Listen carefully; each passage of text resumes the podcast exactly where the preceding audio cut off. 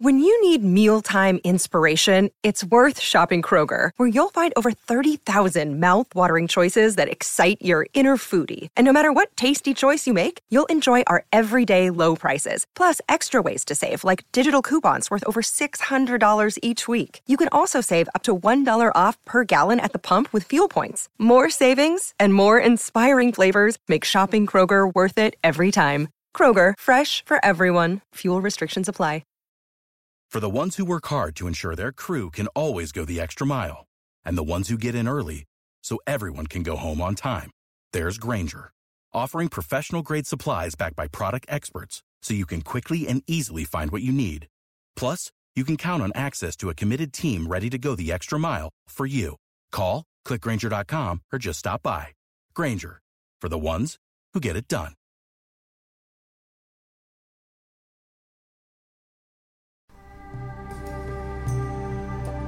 Hi, I'm Scott Chesworth, and welcome to the Ancient World. Episode 25 The Voyage of Solon. Around 590 BC, as the great lawgiver Solon of Athens was preparing for his extended Mediterranean cruise, he received a letter from a friend and colleague offering him the hospitality of Ionia. If you leave Athens, it seems to me that you could most conveniently set up your abode in Miletus, which is an Athenian colony, for there you incur no risk. If you are vexed at the thought that we are governed by a tyrant, hating as you do all absolute rulers, you would at least enjoy the society of your friends. Bias wrote inviting you to Priene, and if you prefer the town of Priene for a residence, I myself will come and live with you. As it turns out, this letter, recorded by the 3rd century AD Greek writer Diogenes Laertius, is one of only two pieces of writing to survive from one of the most important thinkers of all time, and the man commonly considered the first great philosopher in the Western tradition, Thales of Miletus. Thales was born in 624 BC, making him 14 years Solon's junior, to a noble Phoenician family. The Miletus of his youth was ruled by the tyrant Thrasybulus, ally of Periander of Corinth, and in frequent conflict with the neighboring kingdom of Lydia.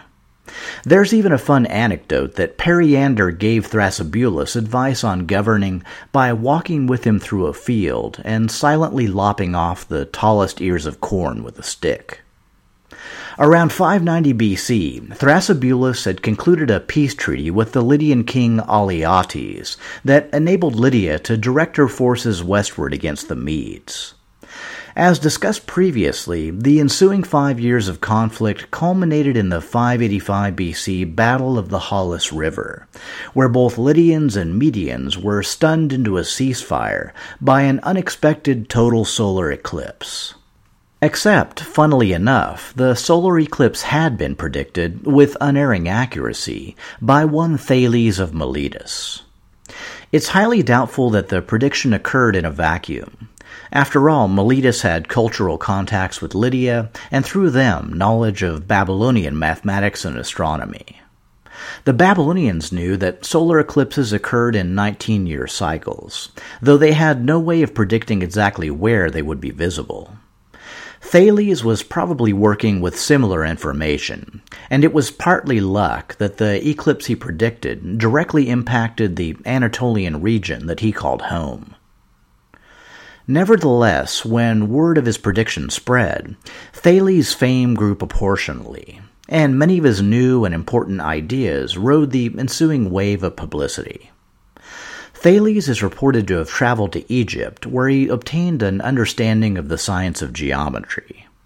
Not in terms of proofs, like those developed by the later Greek philosopher Pythagoras, but through surveying techniques and general rules of thumb. This knowledge supposedly enabled him to calculate the distance of a ship at sea based on observations taken at two points on land, and the height of an Egyptian pyramid based on the length of its shadow. One of Thales' core beliefs was that water was the primal substance from which all things were formed. In a novel departure from previous thinkers, he attempted to devise physical experiments to test his hypotheses, making him the first man in history to employ what would later be called the scientific method. While both his philosophy and experiments were fairly rudimentary, they sparked new thoughts and pointed the way toward later Greek scientific and philosophical development. Perhaps the most important concept he popularized, at least among the Greek philosophical community, was that natural phenomena could be known empirically and were governed by natural laws that did not rely on reference to either mythology or to the gods. In another effort to prove the practical value of scientific thinking, Thales supposedly used astronomical observations to predict the conditions for a good olive harvest far in advance, cornered the market on olive presses, then rented them out for large sums when the harvest came through as predicted. Thus, Aristotle later recorded, he showed the world that philosophers can easily be rich if they like, but that their ambitions are of another sort. Shortly after the Battle of the Halys River, Thales received his first formal honor from the larger Greek world. In 582 BC, the Athenian archon Damasias named seven sages of Greece, men either living or dead, who had displayed extraordinary intelligence and wisdom during their lifetimes. The first sage he named was Thales of Miletus. Thales was joined in this honor by his friend, colleague, and favorite son of Athens, Solon the lawgiver, two tyrants, Periander of Corinth and Cleobulus of Lindos on the island of Rhodes, and three other prominent politicians, Chilon of Sparta, Bias of Priene, and Pittacus of Lesbos. As mentioned previously, each of these sages was permitted to inscribe an axiom at the great temple of Apollo at Delphi. Thales is credited with inscribing either Know Thyself or Water is Best, while Solon, unsurprisingly, went with Everything in Moderation. Speaking of Solon, let's knock back some Dramamine, slather on some sunblock, and rejoin the lawgiver at the start of his Mediterranean cruise. His first stop, around 589 BC, was Egypt, now under the rule of the pharaoh Apries or Wahibre, son of Psamtik II. Ever since his great grandfather Psamtik I had enlisted Greek mercenaries to break the Assyrian hold on his kingdom, Egypt had maintained warm relations with the Hellenes and often hosted Greek dignitaries at the royal palace at Sais. Solon was no exception, and the pharaoh welcomed the esteemed lawgiver as an honored guest. Solon apparently spent at least some of his stay engaging in philosophical discussions with two prominent Egyptian priests, Psenophis of Heliopolis and Sonchis of Sais. If sightseeing was on his agenda, the ambitious pharaohs of the 26th dynasty had given Solon plenty to marvel at. For starters, there was the canal and nearby city of Per Temu Cheku, inaugurated by Necho II in an attempt to bridge the Mediterranean and Red Seas. There was also Necho's new fleet, triremes prominent among them, that Solon must have encountered as he'd approached the mouth of the Nile. As restless and forward thinking as Necho was, his building efforts were matched by those of his son, Apries' father, Psamtik II. During his short six year reign, one that also saw major conflicts with both Cush and Babylonia, Psamtik II had found the time to put his stamp on Egypt through several acts of monumental construction. There was the massive new temple built at Sais, another at the Kharga Oasis, dedicated to the triad of Amun, Mut, and Khonshu, and two 20 meter high obelisks raised at Heliopolis, one of which would later be appropriated by the Roman Emperor Augustus. Psamtik also built a small kiosk on Philae, near the First Cataract, widely considered the oldest structure on the island. Philae would later see extensive construction during the Ptolemaic period, eventually becoming a major temple of the goddess Isis before being officially closed down in the 6th century AD by the Byzantine Emperor Justinian. The new pharaoh Apries would carry on the family tradition through new additions to the temples at Sais, Athribis, Memphis, and the Bahariya oasis. An obelisk Apries erected at Sais would be repurposed by the Roman Emperor Diocletian in the 3rd century AD to adorn the Temple of Isis in Rome. Today, the same obelisk stands in front of Rome's Santa Maria sopra Minerva church. Apries would also maintain control over Upper Egypt through the installation of his sister, help me out here, Ankh-Nesneferibre, as divine adoratress of Amun at Thebes, a position she would hold for the next 60 years. Despite his skills as both a politician and builder, Apries would remain dangerously lacking in one critical area of Egyptian leadership military success.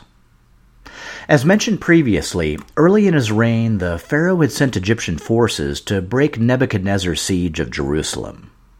Their subsequent defeat by the Babylonians had led to mutiny in the important Aswan garrison. While this revolt was contained, a more severe military crisis confronted Apries over a decade later. In the late 570s BC, the Egyptians allied themselves with the Libyans to counter Dorian Greek incursions into the territory of Cyrenaica. It's unclear why the pharaoh, or any 26th dynasty pharaoh for that matter, would take up arms against Greeks, unless they were directly threatening Egypt's borders, so there must have been something more to the picture, even if that something more was simply a large payment from Libyan chiefs. Apries was at least smart enough to dispatch a native Egyptian force, as opposed to Greek mercenaries, to confront the invaders, reasoning that the Greeks might be reluctant to make war on their own brothers. Or, you know, not, depending on which polis they were from. On the other hand, there was a reason why Greeks were highly esteemed as warriors.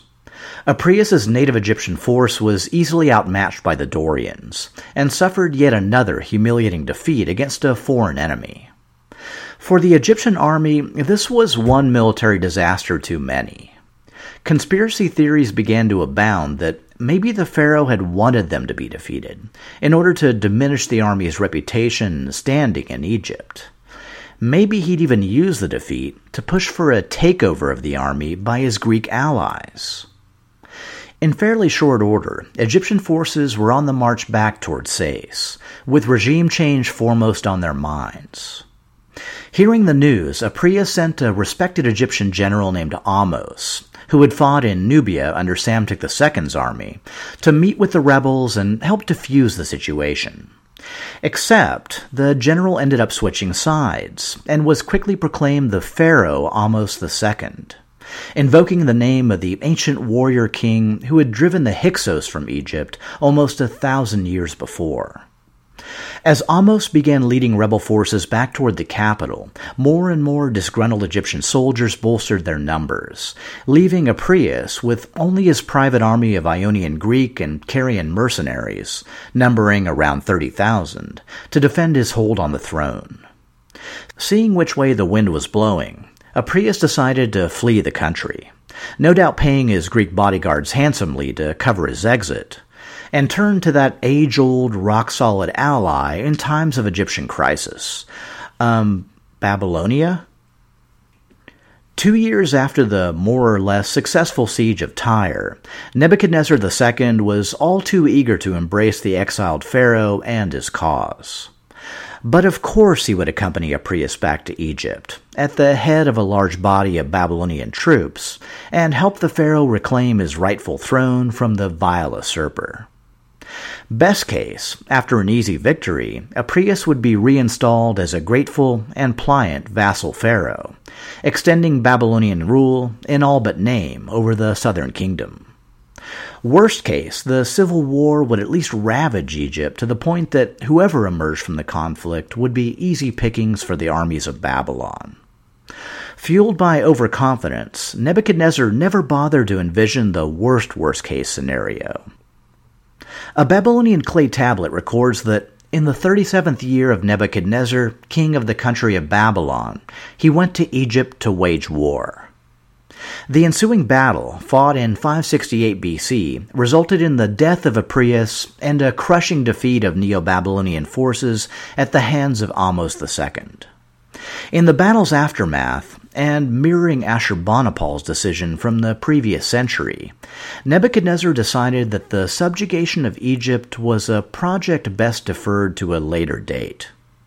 A common border was agreed upon, and the Chaldean king soon turned his attention to internal matters, leaving Egypt independent and under the control of the victorious general come Ahmose II began his reign by having his predecessor's body respectfully transported to the capital of Sais, where Apries was buried with full pharaonic and military honors. To further legitimize his ascension, Ahmose married Apries' daughter, Chedebnitjerbone II, tying himself by blood to the 26th ruling dynasty. With the succession out of the way, Ahmose next focused on addressing the main issue that had brought him to power. Ever since the rule of Psamtik I, Greek migrants had flowed into Egypt in ever greater numbers. In many ways, including trade, culture, and military skill, their presence had been a great boon to Egyptian society.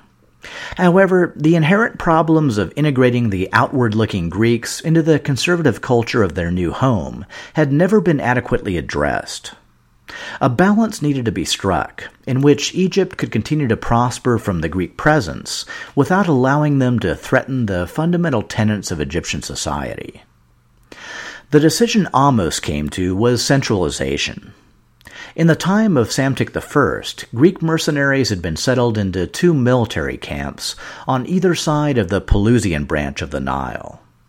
In the aftermath of the Civil War, Ahmose II closed these camps and relocated all Greek mercenaries to the old capital of Memphis, where he could more closely monitor their activities.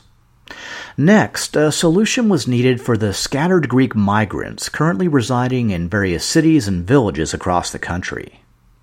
Ahmose selected the Egyptian city of Naucratis, situated along the Canopic branch of the Nile, and handed it over lock, stock, and barrel to all Greek citizens of Egypt for their settlement.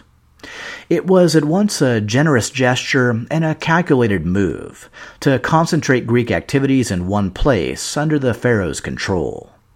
The experiment was an unqualified success. Operating under the special trading rights and privileges granted by Ahmose II, Naucratis soon became a major seaport and commercial link between Egypt and Greece, similar to the role Al Mina in coastal Syria had once played between Greece and the Near East.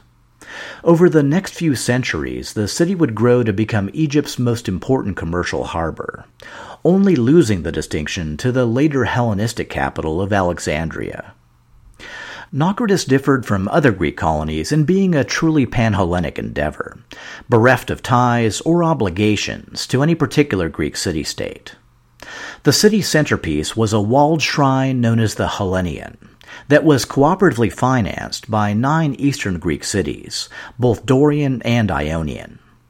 Citizens from several other poleis, including Miletus, Samos, and Aegina, maintained their own separate sanctuaries. By Herodotus's later tally, natives of a dozen Greek cities lived and worked side by side in Naucratis, certainly a novelty in archaic Greek society. The Egyptians supplied the Greeks with grain, linen, and papyrus, for which the Greeks traded silver, timber, olive oil, and wine. In terms of culture, Ahmose II strove to keep the exchange flowing in one direction encouraging the export of Egyptian architectural and sculptural techniques back to Greece, while ensuring that new developments in Greek art and philosophy, ideas like, you know, men electing their own leaders, remain securely bound within the walls of Naucratis. Having seized power as a defender of Egyptian traditions against Greek influence, Ahmose II soon came to court Greek ties as fervently as his predecessors, and profited as handsomely in the bargain. Herodotus relates that under Ahmose's prudent administration, Egypt reached a new pinnacle of wealth, allowing the pharaoh to adorn the temples of Lower Egypt with monolithic shrines and other monuments. While ruling from Sais, Ahmose maintained control over Upper Egypt through his new family ties with Ankh-Nefer divine adoratress of Amun at Thebes. The pharaoh also exerted a strong influence over the nearby Dorian Greek territories of Cyrenaica, and, sometime during the first decade of his rule, also managed to extend Egyptian control over the important northern island of Cyprus. Cyprus had spent the 7th century BC as a Neo Assyrian vassal, and only regained independence upon the empire's collapse. Phoenician colony of Kition aside, Cyprus's population had been mainly Greek since Mycenaean times, and the ten kings who ruled the island were eager to restore ties with the larger Hellenic world. It was in this spirit, sometime during the 580s BC, that they welcomed the great lawgiver Solon to their shores. During his visit, the second stop on his extended Mediterranean tour, one of the kings requested that Solon design a new capital for him from scratch. Solon took on the project, and the city that arose from his designs was later named Soloi in his honor. When, some two decades later, Cyprus fell to the Egyptians, the main impact was adding yet another ingredient to the cultural stew the island had already become. Period statuary shows Cypriots sporting both Egyptian wigs and Assyrian style beards. Like the Greeks who had settled Philistia during the Bronze Age collapse, the Cypriot Greeks had also absorbed much of the local Canaanite culture. Period tombs featured Phoenician style pillars, and the island's main deity was the Phoenician goddess Astarte, with the king of Paphos acting as her high priest. Otherwise, a mixed pantheon of Phoenician and Egyptian gods predominated. After Cyprus, Solon sailed north and soon arrived at the shores of the Anatolian kingdom of Lydia. Doubts about the exact timing of his visit make it difficult to know whether it came before or after the 585 BC Battle of Halys. However, since the period between 590 and 585 BC saw near constant warfare between the Lydians and Medes, it seems more likely that his visit occurred after their eclipse inspired truce. Either way, Solon was welcomed at the royal capital of Sardis by the Lydian king Alyattes and presumably his young son, the future king Croesus. Solon probably found Lydia an interesting place. Founded, as so many places seem to be, by legendary descendants of Heracles, its first historical king, Gyges, had elevated the kingdom into a great military power practically overnight. How had he done it? Well, first, he'd increased the country's size by claiming central Anatolian territories once held by the Phrygians. Shortly afterward, Lydia had been confronted by a great threat in the form of a massive invasion of Cimmerian raiders. But the threat only provided serious inspiration, not ability. The real source of the kingdom's power the one that had enabled it to raise and equip an army strong enough to drive out the Cimmerians and later fight the Medes to a standstill, was simply this. The Lydians were incredibly, fabulously, ridiculously wealthy. The magnificent Lydian capital of Sardis had, literally, a river of gold running through it. The Pactolus River, flowing down from Mount Tmolus, contained vast deposits of electrum, a naturally occurring alloy of gold and silver. Legend had it that the metal source was King Midas of Phrygia, who had washed away his Midas touch in the waters of the Pactolus. For Lydian kings, it was only a matter of extracting and later refining the metal in order to fund whatever endeavors they put their minds to. For the last century, the endeavor had mainly been war. After defeating the Cimmerians, the Lydians had set themselves to conquering the powerful cities of Ionian Greece, intending to bring all of western Anatolia under their rule. But the Ionians had proven a tough nut to crack. One of Lydia's first targets had been the city of Smyrna, founded by colonists from Aeolia, and legendary birthplace of the poet Homer. Smyrna was situated at the mouth of the Hermus River, at the head of a deep arm of the Aegean Sea that reached far inland and admitted Greek trading ships deep into the heart of Lydia. This strategic position placed it on an essential, and therefore lucrative, trade route between Anatolia and the Aegean, a distinction it shared with the nearby cities of Miletus and Ephesus. To secure its defense, Smyrna constructed a large fortress commanding the nearby valley of Nymphae and kept a wary eye out for potential threats from the east. Those threats were not long in coming. The early Lydian king Gyges had attacked and been routed by the Smyrnaeans on the banks of the Hermus River. The defeat must have been a stinging one, since Gyges and his successors soon turned their attention to repeatedly attacking the rival Ionian city of Miletus. It was only during the reign of the current king, Alyattes, that Lydian forces had once again marched against Smyrna. This time, the city had been taken and sacked, and though not destroyed, its Greek polis structure was reorganized into a village system, and its unique culture and character quickly faded. Eventually, Western aggression had given way to the growing Eastern threat of Media, only recently stemmed at the Battle of the Halys. In the battle's wake, Lydia sat, quite literally, at the crossroads between East and West. Powerful, wealthy, and at peace with both the Ionians and the Medes, her future appeared to be hers for the choosing. It's perhaps in this context that we can set the apocryphal conversation between Solon, the elder statesman, and Croesus, the Lydian crown prince. With the world sprawled out before him, his future kingship assured, and no foreign threats on the horizon, the young prince enthused that there could be no happier man than he in the entire world. Solon, in an epic bout of bummerism and a sage warning on the fickleness of fortune, advised Croesus that he should count no man happy until he be dead. Thanks, Solon. I'll uh, see you later, okay? I have to go roll around a bit more in my huge piles of gold. Speaking of huge piles of gold, it's time to discuss the most revolutionary innovation of early 6th century Lydia the invention of coinage. Yes, that's right. Just think about it for a minute.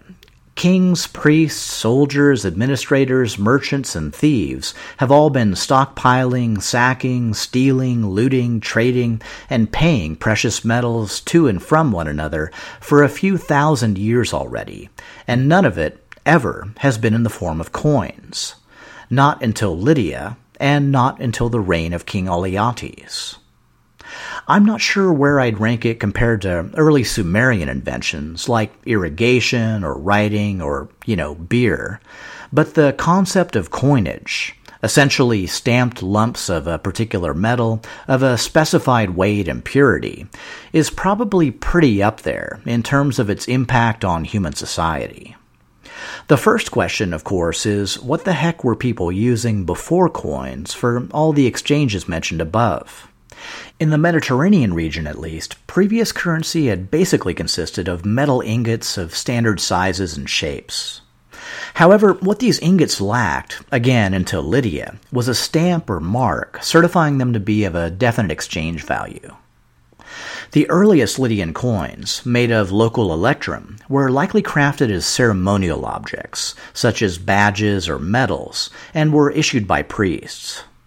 Once Alyattes decided to patronize the practice, coins began to be produced in larger quantities, and were commonly stamped with the image of a lion's head in a sunburst, the royal sigil of the Mermnad ruling family. Even from the outset, there were attempts to game the system. Naturally occurring electrum in Anatolia typically has around a 70 to 90% gold content, which someone receiving an electrum coin would naturally assume they were getting. But the Lydians quickly learned to alloy the coins with additional refined silver and copper, bringing the actual gold content down to around 50%. The earliest such lion head coins were found in excavations at the Temple of Artemis at Ephesus, which would later evolve, during the reign of King Croesus, into one of the seven wonders of the ancient world. The core Lydian denomination was known as the stater, meaning standard, and coins were minted from a 1 stater value down to a 196 stater value, with the most common being a one third stater. Although all coins of equal weight were credited with equal value within Lydia, once word of their variable gold content spread, the value of Electrum coins was increasingly challenged by wary foreign merchants. It wasn't until the widespread use of pure silver coins in the 570s BC, an innovation credited to King Phaedon of the Greek city of Argos, that the concept became stable enough to really catch on. As implied above, the Greeks were among the first to embrace the minting of coins. Unsurprisingly, among the early adopters were the Ionian Greek cities of Miletus, Ephesus, Phocaea, and Teos. From there, the practice spread over the rest of the 6th century BC to mainland Greece, the cities of Magna Graecia, and beyond. The coins featured different symbols, weights, and denominations, but the fact that they were made of pure silver, widely available in the Greek mainland, meant that their value was the same everywhere, and could be determined based on their weight alone. Almost more than any other factor, the rapid and widespread adoption of coinage shows just how much Mediterranean trade was booming in the 6th century BC, with any media that could simplify and accelerate transactions being quickly embraced. Coinage also served to further unify the Greek world in its common use, while permitting each separate community individual expression. A perfect Greek cultural match, if ever there was one. Not to go too far out on a limb, but the universality of exchange permitted by coinage could also be viewed as aligning with contemporary trends in Greek philosophy, the search for an irreducible substance to which all things could be related.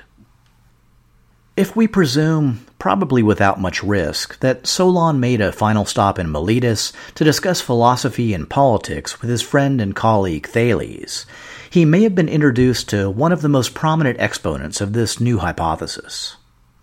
Anaximander of Miletus, Thales' junior by some dozen years, also held that all things came from a single primal substance. The difference was that Anaximander did not believe the substance to be water, but something different than anything we know, something both infinite and eternal, all of which, of course, is not too far off the mark. Anaximander is also credited as the first man to have made a map of the world, which he believed shaped like a cylinder, and proposed that the sun was comparable to the earth in size, perhaps only 20 or 30 times as large. Even more than Thales, Anaximander was consistently rational and scientific in his approach, clearly presaging the growing Greek trend in this direction. After what was likely an enjoyable and enlightening stop in Ionia, around 580 BC, the great lawgiver Solon finally embarked upon the last leg of his voyage, the one that would bring him back home. Pulling into Phaleron harbor, predecessor of the later Athenian port of Piraeus, he was likely greeted by crowds of well wishers, citizens, and dignitaries, all eager for tales of his decade at sea and of the many wonders he'd seen in distant lands. Would Solon have found the city much changed over the decade since his departure? Certainly, he would have felt a new energy infusing the city, as reflected by the many civic projects on the drawing boards. He also would have found much that was familiar, including stories of the continuing corruption and flouting of the spirit of his laws by the Eupatridae. Being an Athenian, Solon could hardly have been surprised at the news, and had to seek contentment in the fact that he'd done his level best to instill a sense of justice into the polis. Beyond that, he could only put his faith in his fellow citizens and the blessings of Athena, that his city would continue to prosper and, above all, resist the threat and temptation of tyranny. Next episode, it's back to the Near East, where we'll visit the court of the powerful Chaldean king Nebuchadnezzar II, as he seeks to both painstakingly restore and extravagantly build upon the glories of ancient Babylon. We'll continue to follow events in Greece and Anatolia as new leaders take power, new alliances form, and new threats emerge from unexpected quarters. And we'll watch Media under the rule of King Astyages, give birth to both a new religion and a new world empire, as their vassals, the Achaemenid Persians, step from the shadow of their former masters. All this next time on The Ancient World.